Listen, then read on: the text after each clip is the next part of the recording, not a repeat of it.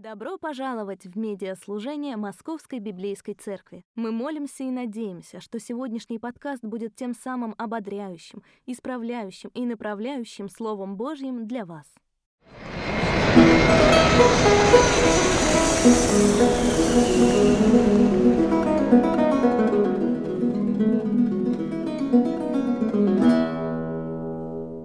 Еще раз. Приветствую вас любовью Господа нашего Иисуса Христа.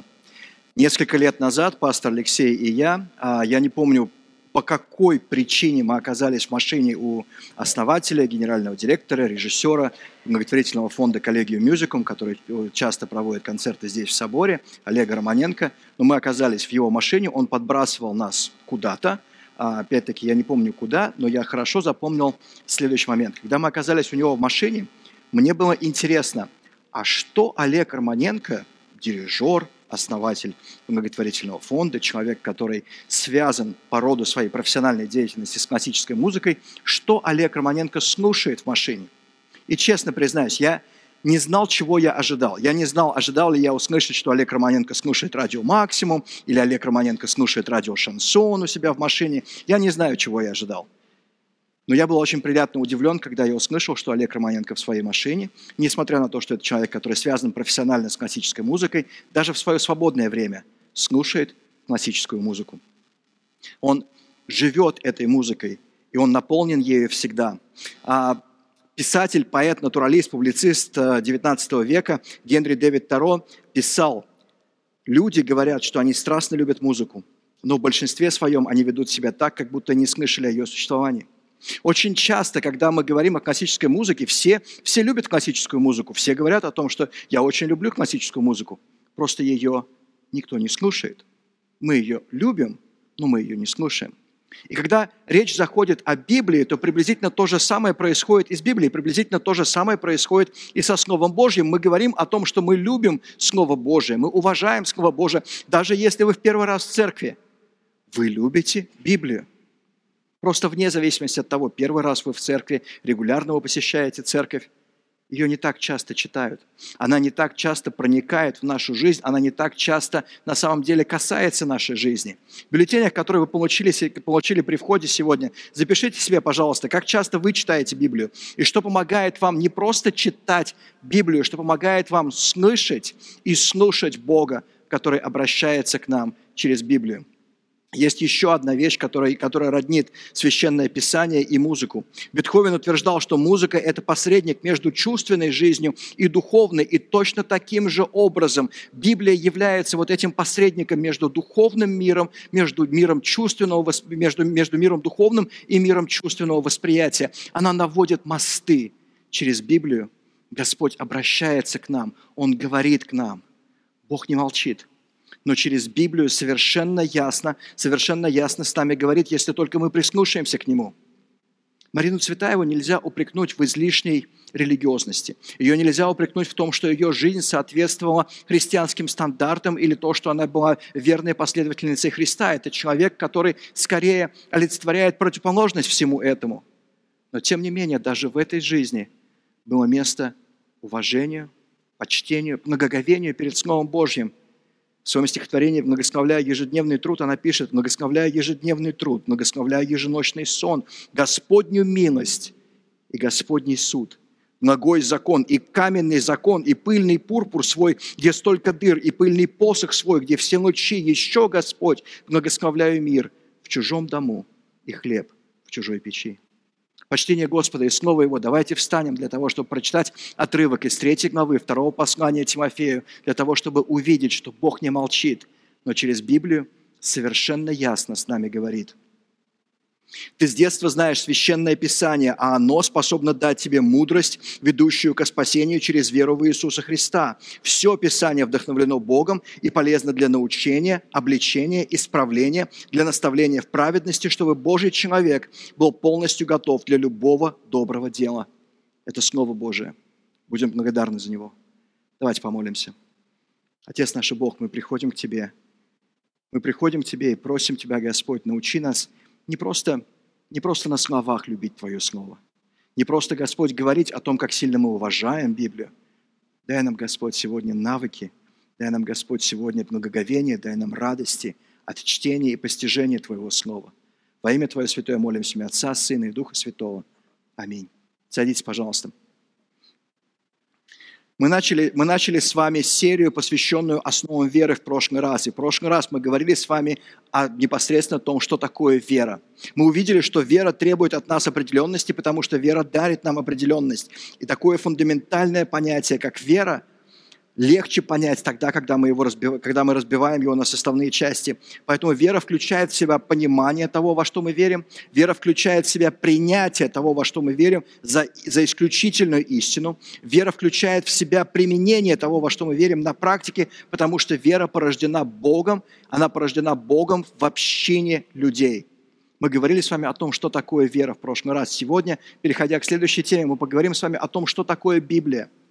Есть два откровения, но три способа, каким образом Господь являет себя миру – Первое, Господь являет себя миру через, через а, окружающий мир. Он являет себя через, а, через то, что мы видим вокруг нас. Он являет через творение, которое мы видим вокруг нас. И Он являет себя через совесть, которая обращается непосредственно к нашему сердцу. Второе, Господь совершенно явным образом являет себя в личности Иисуса Христа. Христос приходит в этот мир. Он становится одним из нас. Бог становится человеком для того, чтобы явить себя людям. Второе откровение, третий способ, каким Бог являет себя, это Библия, это Слово Божие. Слово Божие, которое обращено к людям, Слово Божие, которое, которое действенно, которое работает в нашей жизни, Слово Божие, которое до сих пор обращается к нам. Библия, можете себе записать, это Слово Божие с одной стороны, с другой стороны, можете себе записать, что Библия – это собрание произведений, написанное людьми. Господь использует конкретных людей с их особенностями, с их стилистическими с их стилистическими особенностями того, как они говорят, того, как они пишут, для того, чтобы донести свои истины, свои слова для людей. Для людей. Другими словами, когда мы читаем с вами произведения Моисея, они отличаются стилистически от того, что пишет Давид. От произведения, которое написал Давид, отличаются от того, что пишет Павел. Но все это, все это является Словом Божьим. Все это является Словом Божьим во всей его полноте. И вот здесь мы видим а, параллель с Иисусом Христом. Иисус Христос был полностью истинно Богом и полностью истинно человеком. И точно так же Библия является, с одной стороны, Словом Божьим, полностью истинно Словом Божьим, но с другой стороны, это Слово написанное, на самом деле написанное людьми. Именно потому, что Бог открывается нам в окружающем нас мире – Вернер Гейзенберг, один из основоположников, пожалуй, самый главный основоположник квантовой теории, человек, который заложил основы квантовой теории, писал, что первый глоток естественных наук превратит вас в атеиста, но на дне стакана – вас ждет Бог.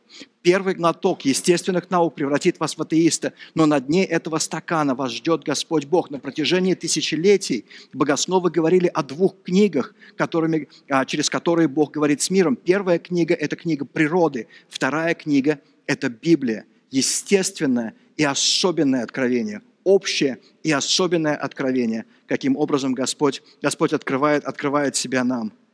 Именно поэтому – вероучении Московской Библейской Церкви написано, что все, что мы делаем, основывается на Священном Писании.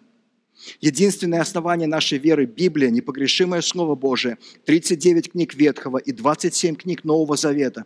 Мы верим в исключительную, дословную и полную богодухновенность Священного Писания и достоверность его подлинников. Мы признаем высший, непререкаемый авторитет Библии во всех затронутых в ней вопросах, во всех затронутых в ней вопросах.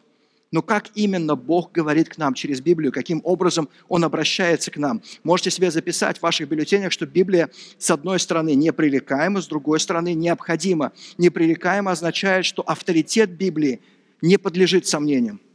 То, что говорит Библия, это не что-то, с чем нужно спорить, это не что-то, по поводу, по поводу чего мы можем, имеем, имеем право не согласиться, мы должны применять это в нашей жизни. С другой стороны, Библия необходима нам – Потому что естественное откровение показывает нам только проблему в нашей жизни. Оно подводит нас к тому, что мы грешны, мы далеки от Бога, мы запутались и потерялись, и нам до смерти нужен Господь Бог. Но каким образом мы можем обрести прощение, каким образом мы можем обрести вечность. Естественно, откровение не говорит нам, и поэтому нам необходимо особое откровение, нам необходима Библия, которая раскрывает, ради чего пришел Иисус Христос, каким образом мы получаем прощение грехов, каким образом мы получаем рай, она необходима нам. Во-вторых, можете себе записать, что Библия безошибочна, и она бессрочна. В Библии нет ошибок. Когда мы касаемся с вами первоначальных манускриптов, тех манускриптов, которые были написаны непосредственно авторами Священного Писания, авторами с а, строчной буквы, не с заглавной буквы, то есть людьми, Моисеем, Давидом, Даниилом, Исаией, Еремией и так далее. Мы говорим о том, что их, их работы безошибочны. В Библии нет ошибок. При этом, естественно, мы помним о том, что Библии, в Библии содержится множество различных жанров. Есть поэтический, образный язык, который мы не истолковываем буквально, потому что мы понимаем, что это, это поэтический, образный язык. Но Библия безошибочно, и Библия бессрочна. Истины, которые отражаются в Библии, это не истины, которые были верны тысячу лет назад, две тысячи лет назад, но которые больше не применимы в жизни. Истины эти применимы и по сей день. И да, есть вопросы, которые, которые а, касаются определенных культурных моментов, и в этих вопросах нам необходимо вынести вневременной принцип, чтобы применить их в нашей жизни. Но в большинстве своем все, что касается морали, все, что касается нравственности – не имеет срока давности. Библия бессрочна, в ней нет срока давности. Это не книга, которая, это не книга, которая подлежит ревизии. Это не книга, которая, которая меняется с течением времени. Это книга, которая, которая бессрочна. Не так давно Павел Воля шутил о том, что он установил Библию у себя на телефон, и тут ему пришло обновление. Ну, как бы предполагается, что у Библии нет обновления. У приложения Библии может быть обновление, но у Библии обновления нет. Это Слово Божие, и оно бессрочно. Наконец, последнее, запишите себе, что она достаточна и доступна. Она достаточна в том смысле, что все, что нам необходимо знать для того, чтобы обрести прощение грехов, для того, чтобы получить жизнь вечную, дается нам в Священном Писании. Она достаточна в этом смысле. Есть вещи, которые, о которых Библия не говорит. Есть вещи, которые Библия не раскрывает в полной мере – есть вещи, которые Библия даже не упоминает. Библия не упоминает динозавров. Почему? Потому что существование динозавров никак не влияет на наше спасение. Оно никак не помогает нам в том, чтобы понять, что мы грешны и мы нуждаемся, мы нуждаемся в искупительной жертве Иисуса Христа. Библия на самом деле не так много говорит об ангелах или демонах, потому что, зная лукавое человеческое сердце, мы склонны всегда поклоняться ангелам или демонам, мы склонны всегда обожествлять их. Описание уделяет гораздо больше времени и больше внимания именно тому, что нам нужно, но та информация, которая дается в Писании, достаточно для нас, достаточно для того, чтобы мы не только обрели спасение, но и на протяжении всей жизни возрастали в любви и познании Господа. Наконец, последняя Библия доступна – Библия доступна в том плане, что любой человек может взять ее, любой человек может читать ее, любой человек может понять то, что, то, что написано, то, что написано в Священном Писании. Мы поговорим об этом более подробно сегодня, но Священное Писание доступно нам на том языке, на котором мы говорим. Библия является Словом Божьим в переводе, в том переводе, который мы читаем. Она доступна нам на нашем родном языке. Сегодня мы увидим с вами, что Бог не молчит, но через Библию с нами совершенно ясно, совершенно ясно говорит. Библия – это 66 книг, это собрание, собрание сочинений, если хотите. 39 книг Ветхого Завета, 27 книг Нового Завета. Это Слово Божие, обращенное к нам, и это Слово можете записать себе проверено временем. Это Слово проверено временем. Это Слово применимо сегодня. Это Слово понятно всем на практике. И это Слово показывает нам истину и жизнь это снова показывает нам истину и жизнь. Ты с детства знаешь священное писание, пишет Павел в своем последнем письме, обращаясь к своему близкому ученику Тимофею. Ты с детства знаешь священное писание, а оно способно тебе дать мудрость, ведущую к спасению через веру в Иисуса Христа – когда Павел пишет это письмо, письмо, которое становится частью потом Нового Завета, он обращается к своему ученику и говорит, что ты с самого детства знаешь ветхозаветные писания. Ты знаешь ветхозаветные писания, которые открывают тебе Иисуса Христа, которые показывают тебе, которые показывают тебе Иисуса Христа. Открывая Библию, у нас возникает естественный вопрос. А кто решил, что именно эти книги являются Словом Божьим? Ну вот кто решил, что именно это Слово Божие? Кто решил, что именно это собрание книг является Словом Божьим? И нам, возможно, хотелось бы, чтобы ответ был, что был такой-то собор вселенский, на нем собрались епископы, они решили, а до этого был такой-то синедрион, было такое-то собрание, на которое пришел весь Израиль, весь Израиль проголосовал, или весь Израиль там каким-то другим образом решил, что это Слово Божие. Нам было бы проще от этого. Но на самом деле подобный ответ заставлял бы нас сомневаться еще больше. Заставлял бы нас сомневаться, потому что мы бы думали, а где где гарантия того, что они не ошиблись? А где гарантия того, что, что люди не сманипулировали вот этой встречей, вот этим собранием для того, чтобы решить что-то, что именно эти книги являются Словом Божьим? Поэтому на самом деле состав, появление канона более сложный вопрос. Это вопрос, который, который, это вопрос, который, который тестируется на протяжении действительно веков, а то и тысячелетий. Есть три простых критерия, по которым принимаются книги в Священное Писание. Первое – это книги, которые признавались Словом Божьим.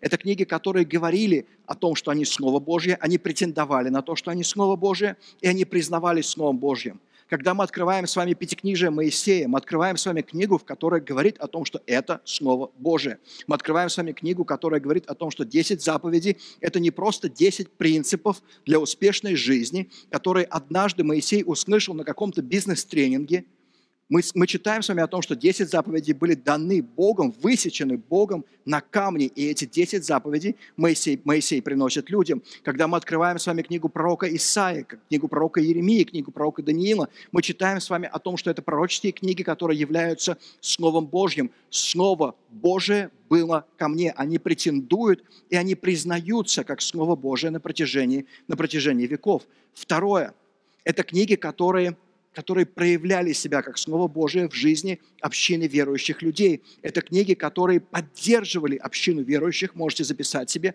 себе поддерживали общину верующих на протяжении веков. То есть из поколения в поколение люди видели, что когда они читают эти книги, когда они приходят к этим книгам, то эти книги помогают им. Эти книги эти книги помогают им справиться с болью, со страданием. Эти книги помогают им, потому что они дают им контекст радости в их жизни – это книги, которые действительно поддерживают общину верующих из поколения в поколение, они проверены временем. Наконец, когда мы подходим с вами к Новому Завету, то принципы становятся еще проще, потому что на протяжении первых 300 лет церковь была гонимой, и церковь была не просто гонимой. Мы читаем об этом в письмах Плиния-младшего, например, о том, что если находили Писание, если находили манускрипты Писания в доме того или иного человека, то этот человек подвергался смертной казни – то есть наказание было очень простым. И людям нужно было принять решение, а за что я готов отдать свою жизнь? За послание римлянам? Готов. За Евангелие от Иоанна? Готов. А вот за апокалипсис Петра? Не готов. А за Евангелие от, от, от Иуды? Не готов. И критерий был очень простой. И эти книги как раз показывали, что является Словом Божьим, а что не является Словом Божьим. Практически с самого начала – Священное Писание, Библия, ветхозаветные книги были в том виде, в котором, в котором они, они дошли до наших дней. И у нас есть всегда вопрос о том, что, а, а были ли книги, которые признавались Словом Божьим, а потом были выкинуты из Священного Писания. Потом, потом люди решили, что они не являются Библией. Таких книг нет. Но были книги, которые не были частью канона и лишь со временем стали частью этого канона. Канонические книги – это 66 книг. 39 книг Ветхого Завета, именно об этом Павел и пишет Тимофею. Ты знаешь Священное Писание, он говорит именно о 39 книгах. Священное Писание, 39 книг Ветхого Завета, 27, 27 книг Нового Завета. И в этом смысле канон Ветхого Завета сформировался приблизительно где-то к 435 году до Рождества Христова. То есть в тот момент, когда Иисус проповедует, в тот момент, когда Иисус служит, в тот момент, когда Павел пишет Тимофею, канон уже сформирован практически 500 лет. Практически на протяжении 500 лет ни у кого нет сомнения, что вот именно эти книги и являются священным писанием.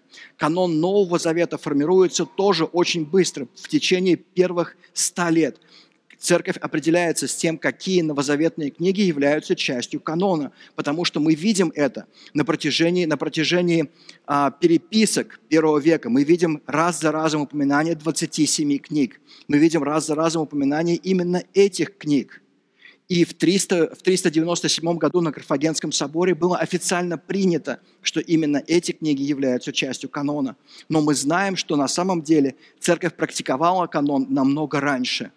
Мы знаем об этом в том числе потому, что такие послания, например, как послание Ефесянам, мы можем воссоздать просто по цитированию этого послания в ранних письмах, ранних письмах отцов церкви. Канон формируется достаточно, достаточно рано. Опять-таки вопрос, были ли книги, которые, которые не входили в канон, но которые потом вошли в канон с течением времени? Да, такие книги были, такие книги были в Ветхом Завете. Например, книга Есфирь, потому что в ней не упоминается Бог. Книга «Песнь песней», потому что, ну, слишком откровенное произведение. Ну, слишком откровенно говорит о любви между мужчиной и женщиной. Слишком откровенное произведение. Книга Экклезиаста, потому что слишком депрессивное произведение – потому что слишком, слишком все, все темно, слишком все, слишком все безнадежно в этих книгах. Эти книги не входили в канон, но потом со временем, постепенно, шаг за шагом, община верующих начала замечать, что эти книги Господь использует. И книги эти говорят не о каких-то постыдных вещах, как в случае с книгой «Песнь песни», а о том, каким образом Господь сотворил любовь и страсть между мужчиной и женщиной. И книги к 435 году до Рождества Христова, эти книги входят в канон и становятся, становятся частью, неотъемлемой частью, а, неотъемлемой частью канона. Книги, которые являются так называемой апокрифой. Книги, которые на самом деле входят в собрание, в это собрание сочинений позже, в IV, в V веке, они появляются в этом собрании сочинений. Это книги, которые не были изначально частью канона. Они никогда не были частью канона. И было три причины, почему они не входили. Они не требуют считать себя Словом Божьим.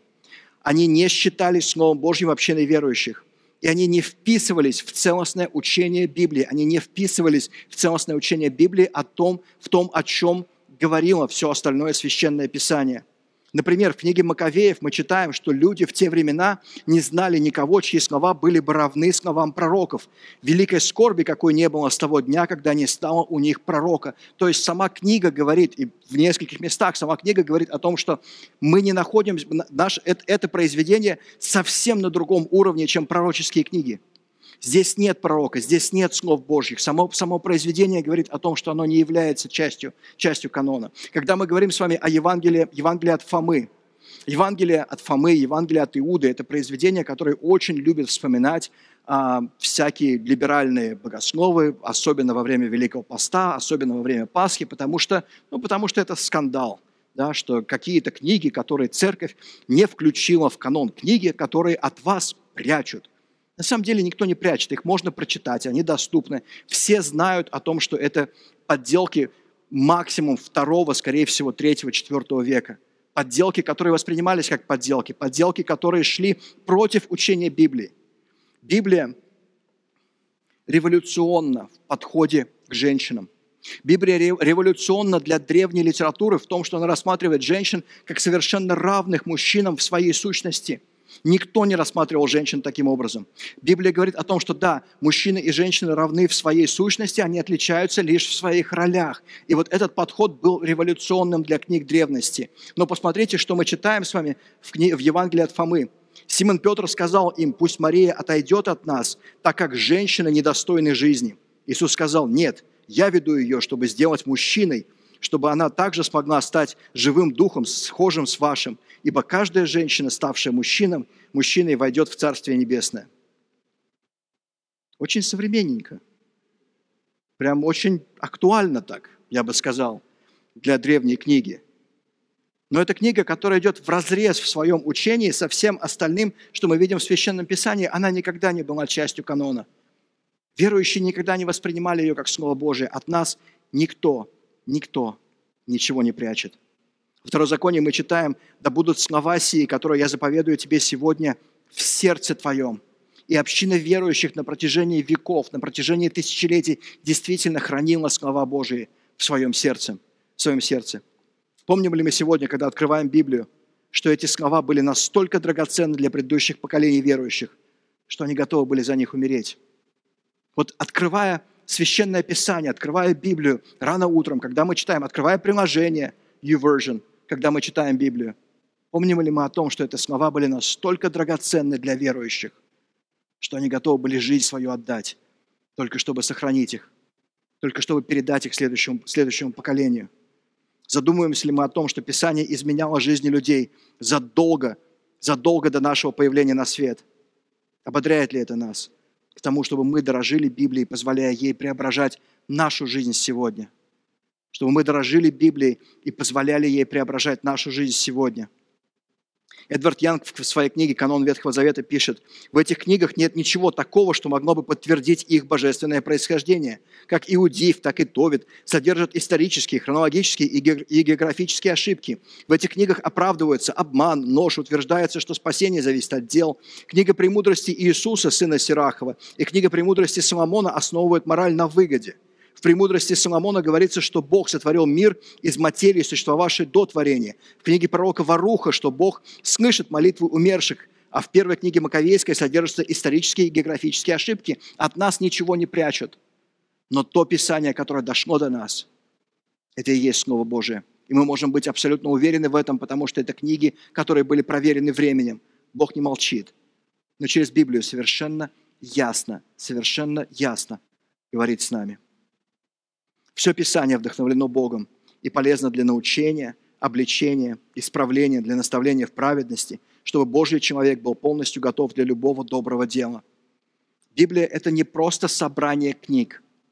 Библия – это действительно живое, действенное Божье Слово, которым Господь обращается к нам – которое Господь использует для того, чтобы касаться нашей жизни. Наших жизней Дух Святой использует Священное Писание для того, чтобы касаться нашей жизни, наших жизней и преображать их, потому что таким образом Он учит нас жизни, для того, чтобы научать нас жизни, для того, чтобы показывать нам, каким образом нам жить. Библия дает не просто уроки морали, нравственности, она говорит не просто о том, что такое черное и что такое белое – когда мы касаемся с вами книг, которые относятся к жанрам мудрости, это книга Иова, книга Экклезиаста, книга, книга Притч, мы касаемся с вами как раз книг, которые помогают нам разобраться в серых областях, где непонятно, как себя вести, где непонятно, что делать, где непонятно, каким образом поступить в той или иной ситуации. Это книги, которые учат нас жизни. Это книги, которые направляют нас. Иногда они направляют, обличая нас, иногда они, они направляют нас, исправляя, но они направляют нас в жизни, они направляют нас к принятию верных решений в жизни. Это книги, которые наставляют нас в праведности, показывая, что такое праведность, и тем самым преображают нас и тем самым изменяют нас. Дух Святой использует Библию для того, чтобы на практике действительно преображать нашу жизнь. Это очень практичная книга. Это не просто теория, это не просто памятник античной литературы, это не просто какая-то книга, которую нужно поставить на полочку для того, чтобы, для того, чтобы она освещала своим присутствием наш дом. Это книга, которую мы читаем, и открывая ее, Бог обращается к нашим сердцам, Бог говорит с нашими сердцами напрямую, используя это Слово Божие. Именно поэтому на прошлой неделе мы учили с вами послание евреям, 11 главу, 1 стих – о том, что вера – это уверенность в том, чего мы ожидаем, подтверждение того, чего мы не видим. На этой неделе вы учите для себя, вы учите следующий стих. «Слова твои сокрыл я в сердце своем, чтобы не согрешить против тебя». Псалом 118, 11 стих. «Слова твои сокрыл я в сердце своем, чтобы не грешить против тебя». 118 Псалом 11 стих. Потому что это напоминание о том, чем является Библия для нас. Это не просто собрание сочинений, но это Слово Божие, обращенное к нашей жизни. Это Слово Божие, которое, которое касается наших жизней, которое изменяет нас, которое преображает нас. Ведь Слово Божье живет и действует, пишет автор послания евреев, евреев, евреям. Оно судит мысли и сердечные побуждения. Открыты ли мы к тому, чтобы Библия нас обличала? Открыты ли мы к тому, чтобы Библия нас преображала? Открыты ли мы к тому, чтобы, открыв Священное Писание, увидеть что-то, что мы должны изменить в нашей жизни. Открыты ли мы к этому? Открыты ли мы к тому, чтобы Дух Святой использовал, использовал, использовал Библию для того, чтобы корректировать нашу жизнь, для того, чтобы учить нас? Потому что если мы не открыты, Бог не будет говорить с нами. Не потому, что Он молчит, но потому, что мы изо всех сил затыкаем уши только чтобы не слышать Его, только чтобы не воспринимать то, что Он хочет сказать нам. Открыты ли мы сегодня к этому? Открыты ли мы к тому, что Библия будет указывать на грехи, которые мы не замечали раньше в нашей жизни? Ожидаем ли мы, что Библия будет нас менять, и что прочитанное нам следует применять, применять в жизни? У нас трое детей, поэтому в какой-то степени мы живем в состоянии перманентного хаоса, перманентного бардака. Способ бороться с перманентным бардаком очень простой. Ты весь перманентный бардак прячешь в другую комнату, надеясь, что в нее никто не заглянет, а вот здесь ты как бы создаешь уют, порядок и все остальное. И вот точно так же мы ведем себя часто в жизни. Перманентный бардак в нашей жизни мы прячем в укромном уголке, в нашем сердце, надеясь, что Бог его не заметит, надеясь, что его вообще никто не заметит. Когда мы говорим, Господи, взыщи мое сердце, исследуй меня. У меня души мы говорим, Господи, исследуй, пожалуйста, все, кроме вот этой части моей жизни. Вот эту часть моей жизни, пожалуйста, не трогай. Я знаю, что там бардак, ты знаешь, что там бардак. Давай просто сделаем вид, что там нет бардака. Давай сделаем вид, что ты не заметил.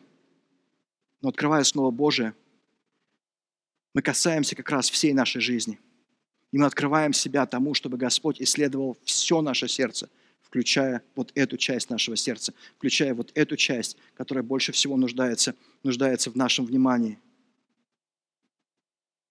Бог не молчит, но через Библию с нами совершенно ясно говорит. Тимоти Келлер писал, что если ваш Бог никогда не перечит вам, значит вполне возможно, что вы поклоняетесь лишь идеализированной версии самого себя. Вполне возможно, что вы поклоняетесь лишь идеализированной версии самого себя, если ваш Бог никогда не перечит вам. Бог не молчит. Но через Библию Он совершенно, совершенно ясно с нами говорит. Все Писание вдохновлено Богом и полезно для научения, обличения, исправления, для наставления в праведности, чтобы Божий человек был полностью готов для любого доброго дела. Библия написана в определенном историческом контексте. Она пишется на трех разных языках. Она пишется на иврите, арамейском и греческом – Поэтому, естественно, когда мы открываем Священное Писание, нам необходима помощь людей, которые разбирались в, той, в том историческом контексте, в том культурном контексте, помощь людей, которые разбираются в языках, которые, которые разбираются в иврите, в арамейском, в греческом намного лучше, чем разбираемся, чем разбираемся мы. Естественно, нам нужна помощь этих людей. Но на самом деле Библия доступна для нас, доступна для понимания в переводе – Библия доступна для нас, для, для понимания нашего на том языке, на котором мы с вами говорим. Когда мы открываем с вами Библию на русском языке, возможно, мы не заметим каких-то нюансов, возможно, мы не заметим как, как, как, каких-то, а, как, какой-то красоты того или иного отрывка, которая, которая наилучшим образом отражена на языке оригинала, но она доступна для нас, она доступна для понимания, она является Словом Божьим в переводе. И это отличает Библию, например, от Корана.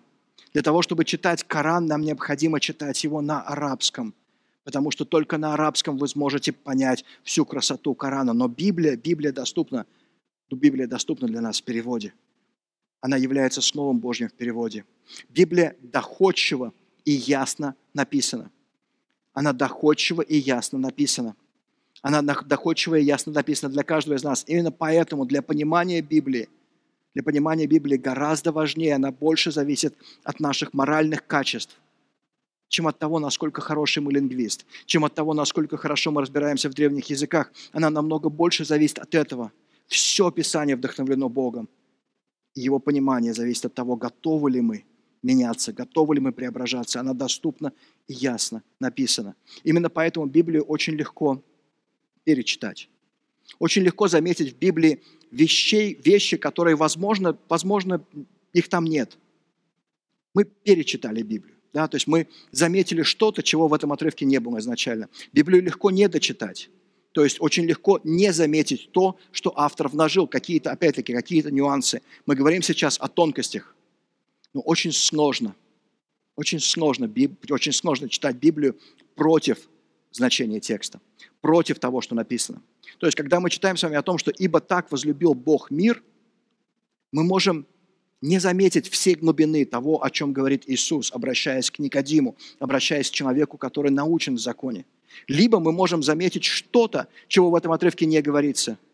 Но очень сложно открыть и прочитать, ибо так возлюбил Бог мир, и уйти с выводом, что Бог ненавидит меня. Очень сложно. Это невозможно. Библия доступна она пишется очень ясно. Она отражает, отражает, а, ее очень легко читать. Оправдываем ли мы свое нежелание читать Библию тем, что в ней все непонятно? Стремимся ли мы разобраться в том, что мы читаем? Открыты ли мы? Открыты ли мы к этому? Мы знаем Клайва Стейплза Льюиса как, как автора «Хроник Нарнии», мы знаем его как автора космологической трилогии, трилогии, мы знаем его как писателя, но прежде всего Клайв Стейплз Льюис – это лингвист, это профессор лингвистики Оксфордского университета. И как профессор лингвистики, как человек, который изучал мифы, легенды, сказки на протяжении всей своей жизни, для которого это было профессией, нам важно услышать то, что он говорит – Всю свою жизнь я читал поэмы, романы, фантастику, мифы и легенды. Я знаю их отличительные черты и могу с уверенностью сказать, что они совсем не похожи на Евангелие. Говоря об этих писаниях, можно сказать только, что либо это репортаж с места событий, либо это какой-то древний и неизвестный автор, не имеющий ни, пос... ни предшественников, ни последователей, вдруг удивительным образом смог воссоздать жанр современного псевдореалистического романа. Другими словами, Льюис пишет о том, что Библия – это историческое произведение, что Бог не молчит, Он совершенно ясно говорит с нами, говорит с нами через священное Писание, чтобы Божий человек был полностью готов для любого доброго дела, потому что если Библия – это легенда, если Библия – это миф, если Библия – это, знаете, как сказка, сказка ложь, давней намек, добру молодцу урок. Вот как мы читаем это? Мы читаем это, ну, хорошо. Это совет – Советом я могу воспользоваться, а могу не воспользоваться. Я могу применить это в моей жизни, я могу отвергнуть это. Отвергнуть это. Но Библия не дает нам такого права. Библия – это книга, которая раскрывает жизнь, которая, которая показывает нам жизнь. Это Библия. Библия – это книга, которая претендует на истину в конечной инстанции. Не больше и не меньше. Она претендует на то, чтобы быть истиной в конечной инстанции. Воспринимаем ли мы Священное Писание таким образом – Воспринимаем ли мы Библию действительно как, как, как истину в конечной инстанции или нет? Потому что мы готовы воспринимать Библию как, как древний памятник письменности. Мы готовы воспринимать ее как произведение искусства, мы готовы воспринимать ее, ставя ее в один ранг, что есть, э, есть легенда о Гилгамеше, да, шумерские произведения, есть священное писание, ветхозаветные произведения. Мы готовы воспринимать таким образом. Нам очень сложно принимать Библию за истину – Потому что, потому что она требует изменения наших сердец. Она требует изменения наших сердец. Какая у нас альтернатива? Альтернатива сказать о том, что это произведение людей. Это люди написали. Это люди написали для того, чтобы каким-то образом манипулировать другими людьми, что на самом деле нам недоступны те первоначальные манускрипты, которые были. Нам недоступно то, что было написано на самом начале, в самом начале. И потому что нам это недоступно, мы подвергаем это сомнению. Мы не уверены в том, что то, что у нас есть сегодня, тот текст, который у нас есть сегодня, это и был тот текст, который был, который был изначально. Поэтому для нас очень важно посмотреть на две вещи. Посмотреть на то, а какое количество манускриптов у нас есть сегодня. Это первое. А второе, посмотреть на расстояние во времени между написанием книги, приблизительным написанием книги, приблизительной датой написания книги, и тем временем, который, который, который, которым датируется первый манускрипт. Посмотреть на вот это вот расстояние и сравнить. Потому что если мы посмотрим, например, на Илиаду Гомера, да, а, одно из самых известных поэтических произведений всех времен и народов. Мы увидим с вами, что она написана приблизительно в 800 году до Рождества Христова. Проходит 400 лет, прежде чем у нас появляются первые манускрипты а, Илиады Гомера, которые датируются приблизительно 400 годом до Рождества Христова. На сегодняшний день у нас есть 643 таких манускрипта. Это очень большое число. Для книги античности, для книги древности это огромное число. Если мы посмотрим с вами на Геродота и на его историю, она пишется приблизительно 400-425 год до Рождества Христова. Первая копия у нас появляется в 900 году, уже после Рождества Христова, 1300 лет. Таких копий у нас, таких манускриптов у нас сегодня 8. Но при этом мы опираемся на Геродота, мы опираемся на то, что он пишет об античной истории. Мы используем это 1300 лет. Расстояние между написанием и первыми манускриптами. И всего, всего 8 манускриптов. Если мы смотрим на работы Платона, работы по философии уже, все, что мы знаем про Сократа, мы знаем из диалогов Платона. Платон пишет приблизительно 400 год до Рождества Христова, проходит 900 лет – 9, проходит 1300 лет, и в 900 году, так же, как и, а, так же, как и в истории Геродота, у нас появляются первые копии. Таких копий у нас семь. Тит Ливий, история Рима. Когда я учился, это до сих пор, я прям горжусь собой в четвертом классе.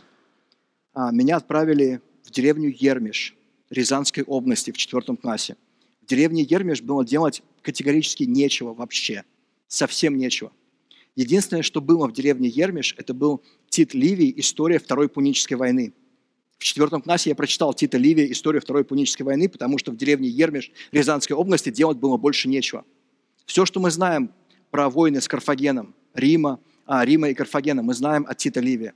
Вот Тит Ливий, история, история Рима, приблизительно 50, э, от 50 до, э, года до Рождества Христова до 17 года. Десятый век, когда у нас появляется первая копия – X век, и таких копий у нас 19. Тысячи лет проходит с момента написания до момента появления, появления первой книги. Тацит, Аналы, сотый год от Рождества Христова. 1100 лет проходит, прежде чем появляется у нас первый манускрипт. 20 манускриптов у нас, 20 а, манускриптов у нас Тацита. Плиний старший, естественная история, проходит порядка 800 лет, когда проходит, да, 750 лет, прежде чем у нас появляются, появляются первые копии. То есть он пишет где-то в 50 году, а в 800 году у нас датируются первые копии, 7 копий. Новый Завет. Проходит практически 100 лет с момента написания, написания книг, которые входят в Новый Завет, до того, как у нас появляются первые копии, которые доступны до нас сегодня. На сегодняшний день у нас 5366 копий этих книг. 5366 копий этих книг. То есть просто количество манускриптов, просто количество копий и то, насколько маленькое расстояние до написания, до, до появления первой копии, говорит о том, что тот текст, который, который есть у нас, это и есть тот текст, который, который был изначально. Мы можем быть уверены в 99 и 99,5% Ветхого Завета. Потому что просто анализируя манускрипты, просто сравнивая манускрипты, мы видим, что на 99,5% они одинаковые. Единственное различие, которое есть, это различия настолько незначительные, что это различие в орфографии. Мы можем быть уверены в том, что это, этот текст и есть тот текст, который был изначально. 98,3% – это то, насколько мы можем быть уверены в текстах Нового Завета – есть, давайте сразу признаюсь, есть большие куски Нового Завета, которые вызывают сомнения. Например, знаменитый, а, знаменитый эпизод с а, женщиной, увлеченной в прелюбодеянии в начале, в начале 8 главы Евангелия от Иоанна. В самых ранних манускриптах Евангелия от Иоанна этого эпизода в Евангелии от Иоанна нет. В самых, в самых ранних манускриптах этого нет. Но этот эпизод есть в других частях он встречается в других частях, и он настолько, настолько естественно ложится, что когда он появляется в более поздних манускриптах в этом, а, в этом месте, в 8 главе Евангелия от Иоанна, ни у кого не вызывает сомнения, что, скорее всего, это было частью устной традиции, на которой основывается Иоанн окончание Евангелия от Марка, где говорится о том, что, веру, что верующих, про проповедь Евангелия верующими будут сопровождать знамения, что они будут змей брать и так далее. Да? То есть вот этого, вот этого не было изначально тоже в самых ранних манускриптах Евангелия от Марка. Все. Это два самых больших куска, которые вызывают сомнения в Новом Завете, вопросы в Новом Завете. Все остальные вариации текста, опять-таки, это вариации небольшие – это в реакции незначительной грамматики, незначительной пунктуации, ничего больше. Ничего больше. Мы можем быть уверены в этом. Но самое интересное, знаете что? Нам не нужно, чтобы Библия была безгрешна. Разговаривая, разговаривая с людьми, которые говорят о том, что эта книга, которую, которую, которую написали люди, у меня все время возникает вопрос, а кто, вот, кого бы ты хотел видеть в качестве автора этой книги? Инопланетян, ну, серьезно, да, написали люди, да, Бог говорил через людей, да, Бог использовал людей. И потом берешь учебник по физике, используешь учебник по физике для того, чтобы построить атомную станцию. Ты же не рассчитываешь на то, что учебник по физике будет безгрешным. Не рассчитываешь. Ну, ты строишь атомную станцию, строишь атомную станцию. А знаешь, что произойдет, если атомная станция рванет? Никому хорошо не будет. Все до сих пор помнят Чернобыль. Или берем, берем учебник по, по аэродинамике. Мы не воспринимаем учебник по аэродинамике как учебник, в котором, в котором нет ошибок, но мы строим самолеты, потом мы садимся в эти самолеты, будучи абсолютно уверенными, что они довезут нас из точки А в точку Б. И желательно, чтобы точка Б была не Мурманск, а какая-нибудь Хургада. Да, но мы доверяемся им в этом. Мы доверяемся. Когда мы касаемся истории, мы доверяемся историческим произведениям. И вот здесь самое важное – Христианство отличается от любой другой религии тем, что христианство является глубоко исторической религией. Христианство все, весь, весь свой вес, весь свой авторитет основывает на том, что на самом деле был такой человек, Иисус Христос, который провозглашал себя Богом, который на протяжении трех лет проповедовал, и его служение сопровождалось чудесами и знамениями, который был убит во время, во время, Понтия, во время правления Понтия Пилата, который был похоронен – и через три дня воскрес из мертвых. Просто история. История, которая произошла приблизительно с 30 по 33 год нашей эры. И нам не нужно, чтобы эта история была безгрешна. Эта история подтверждается тацитом, эта история подтверждается другими внешними источниками. И на этой истории зиждется вся наша жизнь. На этой истории зиждется вся наша жизнь, поэтому нам не нужно даже, чтобы Библия была безгрешна. У нас нет другой альтернативы, нам нужно только, только принять это Слово Божие. Нам нужно принять его. И то, что страшит нас. Нас страшит тишина. Нас страшит то, что, знаете как, когда ты признаешься в любви, ты хочешь услышать в ответ «я тебя тоже люблю». Будь это жена, будь то это дети – будь то девушка, с которой ты встречаешься, или молодой человек, с которым ты встречаешься.